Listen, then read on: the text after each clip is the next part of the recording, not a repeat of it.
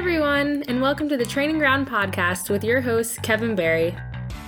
In this episode, Kevin is speaking with Maddie Petrie. Maddie is a mental conditioning coach and works at the world renowned IMG Academy. Today, they will be diving into one of the most commonly overlooked aspects of athlete development. Maddie will be talking about why athletes should develop a second or extended identity outside of sport, how to deal with motivation, stress, anxiety, and arousal related to game days, how to develop a long term positive mindset as an athlete, and her career in sports psychology and her new position at IMG Academy. Maddie, I appreciate you coming on Training Ground Podcast. Thank you. Yeah, I'm super excited to get to chat. I know you're the first person that has a, a, background that's not directly in strength and conditioning, but I think you bring a lot of value to the field um, on the performance aspect. Can you tell me about your academic background and your job title at the moment and kind of how you got into sports psychology as such from there. Yeah, well, first, thank you. Um, mm-hmm. I'm always, I always love being able to provide a different perspective than what would maybe be the traditional uh, viewpoint in terms of performance. But my own uh, background, it started with um, having a pretty poor mental performance track record um, as a high school athlete and then cycling in college. I was my own worst enemy. And it wasn't until I took sports psychology in my undergrad where I realized, oh, this is a thing. Um, so, really becoming fascinated with the idea that I could work on my confidence. I could look within to find the answers I was looking for to be able to provide that uh, sense of control that I so desperately wanted. I would, you know, before race, I used to rely on a very strict regimen to get me prepared, and that was what I thought brought me the luck or the the good vibes to perform well. So I was really relying on hope as a strategy. But then, you know, sports psychology taught me, okay, no, you actually there are tools that you can utilize just as, you know, you do a warm up to get your muscles warm you can do the same thing for your mind. So uh, graduated and then with my undergrad or my um, yeah undergrad kinesiology, and I knew that I wanted to get into more the behavior change aspect, but I didn't necessarily consider sports psychology right off the bat. I did health coaching, but that still really wasn't what I wanted. Um, and I realized it was working with an athletic population that really um, brought, you know, the fire, the passion. So sure enough, I found sport and exercise psychology as a master's program at Cal State Long Beach when I lived in Los Angeles. And over those two years, learned a lot and definitely found my niche. And with my capstone project that I did, it looked at athletic identity in high school athletes and, you know, the consequences that arise from someone identifying really strongly as an athlete versus being able to say, you know, I am a teenager who plays volleyball rather than I am a volleyball player. Just the differences between that. And that's how I got into um, the idea of student athlete development and working with younger athletes just being able to help them you know traverse i mean being a young adult is already challenging enough of course yeah mm-hmm. but being able to provide that support um, and safe space to really just examine who they are and what they want to accomplish and that's how I've kind of molded my own uh, my own way, uh, mm-hmm. essentially, um, because I didn't want to go through and get my PhD after I graduated. I wanted to hop right into um, the applied side. And mm-hmm. so that's what ended me at Wake Forest in their student athlete development department and really getting to have those conversations of, hey, how can we be, be better than we were yesterday? Um, and just really affect change that way. And um, unfortunately, an unpaid internship can only last so long, which is what I had at Wake.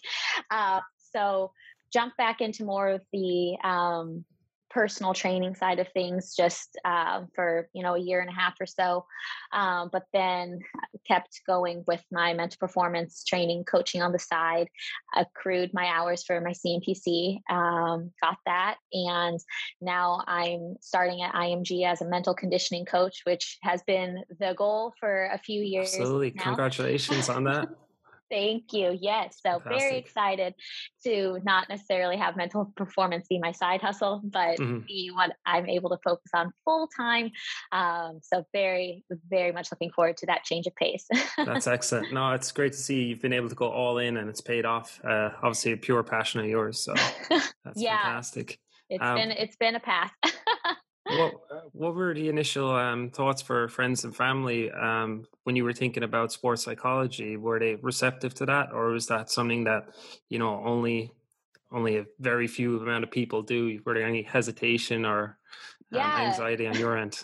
That's a great question. Um, I well, first foremost, I grew up with very supportive parents, but I had to explain to them what the field was, and uh, mm-hmm. my husband too. Um, he was he played football uh, in college for a couple years, so he was familiar with the trials and tribulations that being, especially a D1 athlete, um, provides. And so, just being able to say, "Hey, this is a legitimate field," similarly to you know strength and conditioning, you know, you call on those coaches to make you stronger physically sports mm-hmm. psychology in that field is the same for your brain and you know these skills that we want to harness and get better we have to um, repeatedly uh, challenge ourselves and practice them and that's what this field provides so it only required uh, a short description mm. and they saw how excited i was about it and yeah. it only you know reinforced my desire to join the field because um, I could feel how passionate and excited I was about it. I never really had to force it, to be like, oh, I have to wake up and do this. It's mm-hmm. always felt pretty natural for me. Um, and I think, again, that just ties back into my own experience with, you know, uh, a, being a competitor mm-hmm. and figuring out you know there's only so much i can do on the physical side um, and if you really want to be your best then you have to examine what's going on in between your ears. So, mm. um, I mean, I'm sure I'm sure you're familiar with you know when you're talking with someone who's super passionate about you know what they do or what their interests are. It's easy to be you know jump on board and be like, "Yep, that's of legit. Course. Let's go." yeah, and it's an easy sell too. I think we can get into that um, for programs starting up um, a little bit later. Um, can you talk a little bit about your time at Wake Forest? Then, obviously, you said that was the internship role. Was that your first? Practical experience or kind of outside of the classroom and um, what was the general day to day there for you that environment? Yeah so i had um, i was about halfway done with my cmpc hours so i had about 200 hours working with young athletes at that point when i was still in los angeles and then i came to find this internship position because i love tying back into my capstone project athletic identity that's a huge piece that student athlete development departments um, work on you know being able to develop the athlete outside of their physical performance. They're looking at personal well-being professional you know do you have a resume? Can you list off three things that you know you're really good at or that you like about yourself? And those are the kind of conversations we are really getting into on a uh, daily basis. And it's shocking saddening but also inspiring because it's a whole whirlwind of emotions because a lot of these athletes you know when you ask them what's your favorite thing about yourself they wouldn't be able to talk about anything outside of their sport so mm-hmm. again providing that space to say hey let's consider who you are outside of you know your statistics or you know um, what you've accomplished so far in the field or court mm-hmm. and that's what was really inspiring about the work because these are young athletes that maybe for the first time are thinking about who they are outside of their sport. So, a lot of um, resume chats and career building workshops, um, coupled with again the personal development of just asking, like, who am I? What do I mm-hmm. like? Um, because I think a lot of our young athletes, they just get pigeonholed into being that's a basketball player that's a volleyball player, whatever sport it is, and being able to self reflect and, um, you know, have it be normalized mm. um, is huge. And so that's what um, I spent the most of my time doing at Wake. And it was really great because Ashley Wechter, the um, director of that department, she's amazing um, you know she had such a genuine uh, passion and just uh, desire to help these student athletes be the best that they could be. And so working for someone with that passion it just you know carried over and f- overflowed to anyone yeah. she came in contact with. And so i i learned a lot from her. And um, like i said the bummer was it was just unpaid so i couldn't mm-hmm. stay there. Yeah. How do you approach that conversation initially um, with an athlete? Um, i was injured my sophomore year myself, first game of the season playing soccer, and uh, like you said, you do have an identity crisis almost, and we see it a lot with athletes, um, especially at our level, uh, work at Division Two, that they don't have the support or structure they might need. Um, but how do you approach that conversation of them that they're more than an athlete without saying, you know, Maddie is a dream killer and she doesn't see me as, you know, this star athlete that I am, um, Yeah. given a plan B as such? Yeah, I mean, first and foremost, anytime you're having that kind of conversation with someone, what I've found is you have to be able to build rapport and have them trust you to engage in that conversation because it's not easy to let your guard down, especially with a lot of our athletes. They're taught to be tough, you know, put a band aid on it. Don't talk about anything too personal. We don't want that. That doesn't Mhm. belong in the weight room or whatever um, it might be. And so, um, being able to relate and say, "Hey, I know this injury. It seems like your life is over, um, but I promise you, it isn't let's focus on what we can um, do or strengthen right now and engage in to you know potentially get you back to playing or what it because i mean injury whether it's season ending or you know totally ends your career it's a little bit different of conversation. But saying i see acknowledging that hurt and that pain and saying let's redirect our attention and focus even just temporarily to saying okay what else do you like to do? And it's not and really being able to emphasize that even just because we're talking about something other than your sport doesn't mean that it's any less important. We can you know parallel process and talk about you know multiple different things because that's our identity. We're not just one um one category. As humans we're so much more diverse than that. Mhm. so again just providing that alternative perspective to say hey let's just think outside of the box a little bit. Um, but again showing them that it's okay to do that because i um, i just it, it's heartbreaking to see how many athletes don't engage in that kind of conversation until they're they have a no other choice like it with an injury or something or like for instance when um, covid hit last year with you know the tournaments being canceled and seasons just ending you know that's a terrifying reality for these athletes to deal Mhm. with and so um, providing you know an outlet to say hey you're not alone. Let's let's talk about what makes you you and people love talking about themselves when they get the Mhm. chance to so it's really just being a good listener Yeah, no, that makes sense. Um, one of the things I've saw, just anecdotal on on my end, I haven't really spoken to any other people about it so far. Is when COVID did happen, there was a lot of uh, athletes I work with that kind of they leveled up their fitness and strength and conditioning, and it was kind of something where it's that's the only sense of control they have, you know, whereas uh, the world's spinning out of control as such, and that they really dial in. Um, you know, I feel like sometimes that can be positive as well as a negative trait as well. You know, because um, a lot of I did some grad research on eating disorders and things like that, and Mm. I know that can be an issue as well. So um, I I think one of the important things that just to point out um, when you were at Wake Forest was it's a proactive conversation that you're having with athletes, right? It's not just a case of oh torn ACL, let's address it now. It's Mhm. when they first come in or before their season starts and and things like that. Absolutely. It's, um, you know, rather than it just being that reactive um, conversation, it makes such a difference because then also there are, again, it's just normalized. It's like everyday conversation. And I, just being able to see the relief that comes um, from that realization that our athletes had in terms of, oh, I can talk about that, that Mhm. that's okay. Um, it's it's awesome to provide that and that's you know one of the reasons why i wanted to stay with youth athletes because it the earlier you can have those conversations the more impactful it can be. And you know to your earlier point about the control it's it's a spectrum right? I mean i too much you know you, and it turns into you know almost like an obsessive compulsive um, disorder. But then to to um, not enough of it, you know, we feel just completely lost. And so, really being able to work um, and find, you know, the um, the skills that put us right in that sweet spot. I also personally like the control. I really like to use more synonyms for it. Like, what can I influence instead of like having complete control over Mhm. because it can it gets really dicey because that's you know where rituals start and you know trying to get everything perfect and if that's what someone relies on oh you're missing the boat That's huge. Um, yeah, that's a great thought. That's excellent.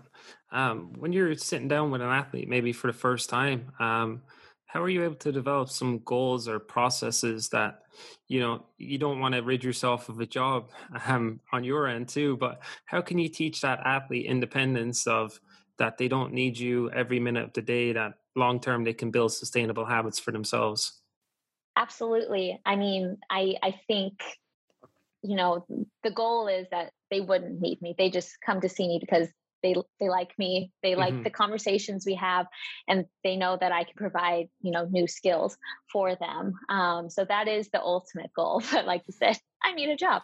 Uh, um, but mm. you know to make you know goals and just um, i guess we'll start there. Goals the most effective what i found is really starting with um, the the values and what makes that person tick you know finding out what motivates them and being able to formulate a plan from there. It has there has to be ownership from the athlete to say okay this is the meaningful direction i want my life to take and i can't um, i can't decide that for them and that's something that i always emphasize is you know the person that i'm speaking to they know their life the best i'm mm-hmm. just here to facilitate a conversation exploration um, i don't know anything especially from the start about that person mm-hmm. um, and so while i might be the the expert um, or the coach you know they have a lot to teach me about themselves. That's how I'm going to learn about them. And so giving that back and forth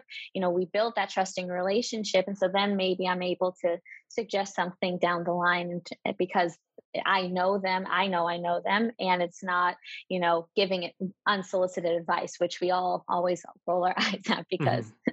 that's not great uh, it's more annoying than anything else but being able to help them you know figure out what makes them tick and angela duckworth she's one of my um, favorites. She does a ton of research on grit mm-hmm. and she her you know to become gritty um, she talks about finding goals that not only are meaningful to you but are meaningful to others so if you look at you know kind of your life purpose as you know being able to affect change positively for other people um, that's what's really going to make you be able to wake up every day and say okay how can i be 1% better and having those kind of conversations it's it's that's what I found learn or leads to more long-term adherence rather than it just being, you know, a phase that they're going through or just for one season. Um, because ultimately, you know, everyone's athletic career ends. It just looks different depending on who you are and what sport you play and all those other factors.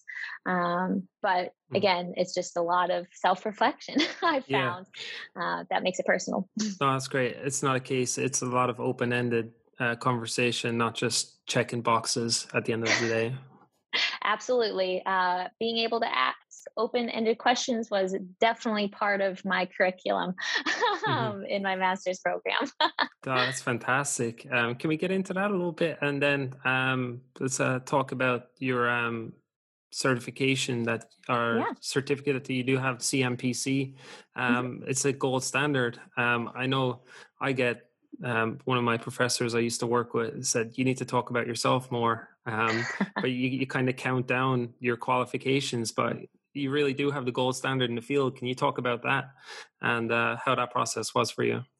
Yeah. Um, well, as I mentioned earlier, I didn't want to go into the PhD route. Um, the statistics class I took was already difficult enough. I was like, nope, applied. So CMPC, they talk about it um, and uh, during our courses, and so they set us up to be able to start accruing our hours while we were there on campus. And so um, I worked with a handful of volleyball teams across LA County. Um, and by the time I graduated, I think I said earlier, I had about 200 hours. It's a 400 hour certification. Um, so the requirements you have to have a master's or a doctorate, you have to accrue you know your 400 hours of shadowed work. So saying that you know you worked with specific athletic populations you worked on you know certain skills um, it's it's a little bit broad in terms of you know what you can specifically teach um, but the idea is that you have a mentor they're checking off your hours they're, you're engaging um, with them they see how you're consulting what you can improve on. So it's very back and forth which is great but mm-hmm. 400 hours takes a little bit um, but along with that, when you go to before you can sit for the exam, you have to also show that the coursework that you took during your master's or doctorate program. Um, so specific courses outside of sports psychology, um, like I'm trying, I think it's helping behaviors, or um, which, for instance, I took a um, a couple classes in the psychology department on campus, which is really neat. It wasn't just in the kinesiology mm-hmm. department. Mm-hmm. So being able to get some more um, clinical, I guess, experience and um, conversations in that area, um, which definitely provided a ton of skill sets for me to uh, be able to really improve and think about outside of the realm of sport, but then also apply it in my own unique way because in the psychology department, they're not thinking about athletics oh, um, yeah. during their mm-hmm. coursework. Um, but yeah, then after you send all of that in to uh, ask the Association of Applied Sports Psychology, you get to sit for the exam and then you take it. And if you pass it, you get a certificate. mm-hmm. um, but definitely, I mean, I I'm not sure if my parents are like me saying this, but I think it's the proudest piece of paper I've gotten thus far um, on top of my degrees, mm-hmm. um, just because I know the all the work I put into it and getting and the confidence that it provides you as a practitioner because you know you don't I mean, everyone suffers from imposter syndrome from time to time, say, in terms of do I belong here? Mm-hmm. Um, did I earn this? And this, you know, certification really provides that oomph when I need it and saying, yes, Maddie, you belong here, do your thing. Mm-hmm. Um, so that's the process of it. So it, it, took a few, I'd say like two and a half years, um, but very much well worth it. yeah, that's really interesting. I had no idea about that kind of background um, coming from strength and conditioning myself. I remember um, I might have been 15 or 16 growing up, and I read, not sure if you're familiar with uh, Mind Gym, the name of the book, uh, Gary I've Mack. heard about it. Mm-hmm. And uh, that was kind of my first thought that, you know, maybe youth athletes don't, not that you don't need strength and conditioning, but you always push towards uh, hard work and a lot of people think like flexibility, mobility stuff, or even mental imagery. It's it doesn't feel hard, so it's not worth the effort. But there can be a lot of small wins there. Absolutely, and I think you touch on a really interesting point too, because you know I think a lot of my approach deals with mindfulness and uh, acceptance. I, I encourage you to look up the MAC approach. It's called Mindfulness Acceptance Commitment. Um, but that framework, you know, it's um it's not necessarily meditation based, but it's asking yourself to kind of go within. And a lot of mindfulness work gets kind of trashed on a little bit because it's like, oh, well, I tried deep breathing once and it didn't. It, I didn't really feel a difference. It's like, okay, well, if you only went to the gym one time, would mm-hmm. you notice a, an improvement in your strength? No. so a lot of it has to do or a lot of you know um, just providing that perspective for people saying yeah of course if you only stuck with it for a couple weeks it's not going to lead to any like groundbreaking changes this is stuff you have to carry throughout your life so again starting with youth athletes if it becomes the norm to work on their mental performance just like they do with their physical training you know five six days a week man they are going to be eons ahead of their peers who just start, you know, potentially in college or if they reach the professional level at that level too. Mm-hmm. How can you define success um, in that? It's it must be difficult to try and sell to somebody that's never done it before. Or their parents never were elite athletes, but mm-hmm. um, how how can we kind of inspire the the next generation or the youth athlete to say, you know, I'll, I'll try it out today?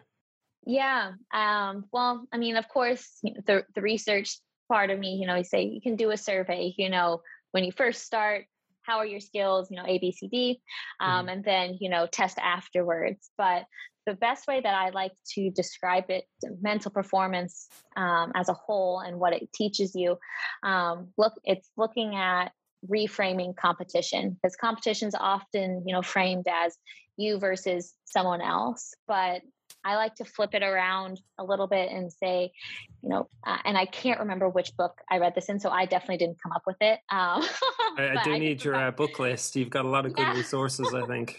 yes, I will definitely need to send you that um, after this. But it says competition is me versus myself yesterday with you versus yourself yesterday. So instead of framing, you know, the person I'm trying to beat is, you know, the opposing team, it's asking myself, what am I doing better than I did yesterday? So being able to identify an action that you want to improve on. So whether it's, you know, a certain physical skill so you're trying to kick the ball farther or um, you want to feel more confident um, and again that's pretty you know open ended but everyone knows what it's like to you know feel their kind of their chest is puffed out they feel great you know what do you need to do to accomplish that? And you know whether it's writing it down which i always recommend like my athletes do or just keeping it in their head you can identify okay on a scale of 1 to 10 where's my effort in terms of being better or more confident than i was yesterday? And getting that self check in because again that puts the power back on the person themselves and they don't have to rely on anyone else to say oh well you're actually lacking in that skill set or uh, you're not you're not improving. They have the power and then they show up to competition saying all right i know because of the last you know week and a half i've improved on these certain skills i'm ready to go um, so that's how i like to really frame it for people because it is so you know eh, you can't you know yeah. write down the weights that your your brain is you know pushing mm-hmm. out but yeah. um be, getting people to really examine you know where they were yesterday where they are today and that's where we go and that's how you can determine the direction that you need to continue in to get better no that's great the first thing that came to mind as you were talking about that was um, an athlete maybe that is not playing as much as they used to, and they say it's the coach's fault. Mm. Um, but you can really break it down and see what you can influence, like you were talking about. That's Absolutely, great. yeah. I love that your word uh, word choice of influence. Yeah, I, I, I, took a note of it. I said, uh, "Gotta get it in here somewhere today." Um, yeah, no, I I love that. It's um, that's you know the blaming is a a really good example of a, a common thinking trap that we can fall into because it's easier to put the you know the responsibility on someone else but a true you know athlete or you know competitive performer is going to say okay that's my bad.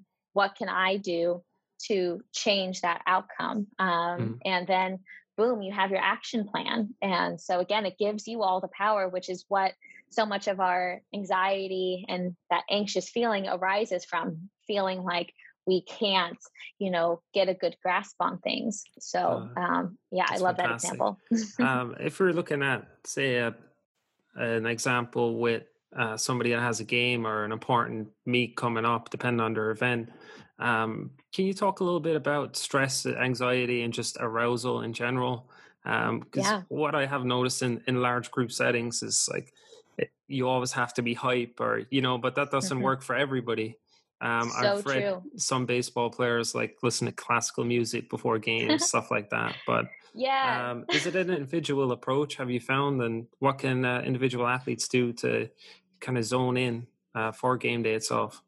Yeah, again, the self awareness piece is key. So realizing, you know, if you need a hype playlist to get you going, and whether that's, you know, Mozart or, you know, Jay Z, you know, you have to find where you are on that spectrum. Um, some people love being around others, some prefer to be off on their own. So, first and foremost, being able to identify yourself where you are. But I think what leads to a lot of pre competition jitters and anxiety is this idea that I haven't done enough or um, you know wanting to make sure that you're going to com- uh, compete at the highest level and a really great light bulb moment is to realize that there's nothing you can do to change your readiness for on that day of competition. Everything leading up to that point that's where the work comes in. But that game or event that's when you get to let go and have fun. Because ideally um, you enjoy your sport. That's why you you know you put in all the work. You want to have fun and competition is when you're able to do that because you're not you know busting your butt in the weight room you're getting to um, run free and you know play out the plays that you've practiced. So no amount of worry can influence you know that the outcome of your uh, ability at that moment. So being able to call on your confidence and say all right what did i do this week that's going to guarantee me to perform at a better level than i was previously? And again that focus is within. You're not focused on external control. So even, you know, if your AirPods weren't charged and you wanted to listen to playlists, you can still get plenty hyped by thinking about how much um, you know work you've put in that previous week to get you ready for that at that moment um, and that for me as a competitor was a huge um, learning moment because I always freaked out the day of. I had a teammate that used to throw up before every race. Yeah, I think um, everybody has one. I had one too in college. it's awful yeah. and just that that's not what we want to experience because mm-hmm. you can't perform optimally like that of course yeah um it's crazy what nerves and anxiety can do for you literally making you throw mm. everything that you yeah. have that's um, um at the same time though a, a certain level of stress is good you would argue right that absolutely it shows that you know you care of the environment you are in as such. Sure. Um, I found uh, an article just yesterday. I will send to you, um, but the, it was an interview with Grant Holloway about what he's doing to prepare for the Olympics, and mm-hmm. that's exactly what he talked about. Like you said, is that he can't control it. You know, once he goes out on the track, that he's the best in the world for a reason, and really trust in his training and his approach. Yeah, there's definitely an optimal um, arousal point, and it differs for everyone. Um, I'm trying to remember what that graph is called, but it's essentially an inverse um, bell graph. Um, and it talks about, you know, how depending on the sport or environment you're in, you know, what you need to feel great. And up to a certain point, you know, anxiety, it, it gets you prepared because we see all the time in sports. Like if you just watched um, the Gonzaga and Baylor game, mm-hmm. Gonzaga came out super slow and they clearly, to me, it seemed like they they weren't firing on all cylinders from the get, get go. Um, so that's obviously being under aroused. But um, when you have too much anxiety, then you obviously can plummet too. So finding that zone is super important because yeah, if we if we don't take something um, as a potential threat, then we often just we, we we're not on our uh, best foot forward. So mm-hmm. totally agree with you there. Oh, that's great. Um, can you talk a bit about your new role? Um, see, you're working at IMG now, or very yeah. soon. Um, what's that transition going to be like for you um, for your day-to-day activities, and then kind of uh, what role will you play at the department and that high-performance model as such? Yeah, so um, I'm joining IMG as a mental conditioning coach. Um, it's a job I've sought out for quite a while. Um, so persistence there, but um, I am absolutely ready and confident for the role. Where now looking back, you know, a couple years ago when I applied for the position originally, I think I would have done okay, but definitely not where mm-hmm. I am now. So, you know, everything happens for a reason. but um, I'll be joining a team of 11 other mental conditioning coaches. So there's a whole mental conditioning program there. It's part of their athletic and personal development department. Um, there's about 1,200 student athletes on campus, and we each, um, from my understanding, get uh, a team to work with. So I've been told that I'll be working primarily with track and field, which is great because that's where I have the most experience um, as a coach as well as competitor. So um, doing a lot of just mixed um, kind of coaching in terms of more small group team training, but I'm sure one on ones will happen. But I'm so excited to get back into one youth athletics, but then two being in person again. Um, I don't do well with the remote life.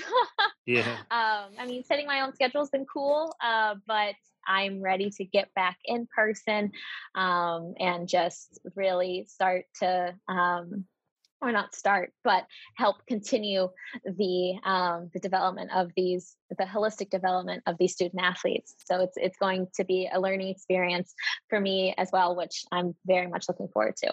Oh, that's fantastic! Mm-hmm. Congratulations mm-hmm. again. Uh, that's huge. Uh, last question, Maddie. Where do you see the future of the field going in sports psychology? Um, are we making as much progress as we should? And kind of what will the next five years look like, for example? Yeah, I mean, that's such a great question. It's one of the reasons I'm so excited to be in this field because even when I started my degree back in 2016, um, there's been so much more, you know, presence or just um, what's the word, exposure across you know athletics in general with mental performance. You look at all of these professional athletes coming out and talking about um, you know how like calm i think lebron is the, sponsor for that calm app which is all about you know mindfulness and meditation. Kevin love talking about you know his struggles with mental performance. So the more we can normalize just talking about like the demons that we are dealing with on a regular basis the more it's going to i just think propel this field forward. And just because you engage in mental performance work doesn't mean that you're weak or that you know you do have demons that you need to fight it's just mm-hmm. saying hey I've identified this area of improvement. Let's get better.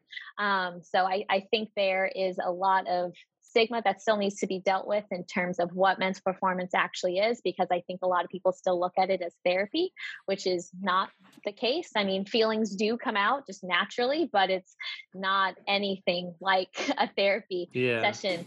Um, there's so it, there's so much more to it. So I think it's a very exciting time for a field as it continues to get more exposure. People become more uh, open minded to what it can actually lead to. Um, and, you know, there's so many great examples of professional athletes saying, you know, it was my mental performance that made a difference because everyone can, you know, improve their physical performance to a, a similar level. You know, Absolutely. you see like the optimal height, weight, um, strength ratio, and all of that. But that leads for, uh, to me for to believe that the biggest difference then can be made in uh, made by what's going on in between your ears. Mm-hmm. So that's just that should excite any competitor saying, "Oh wow, I can do that. I can get better by just thinking about my thoughts."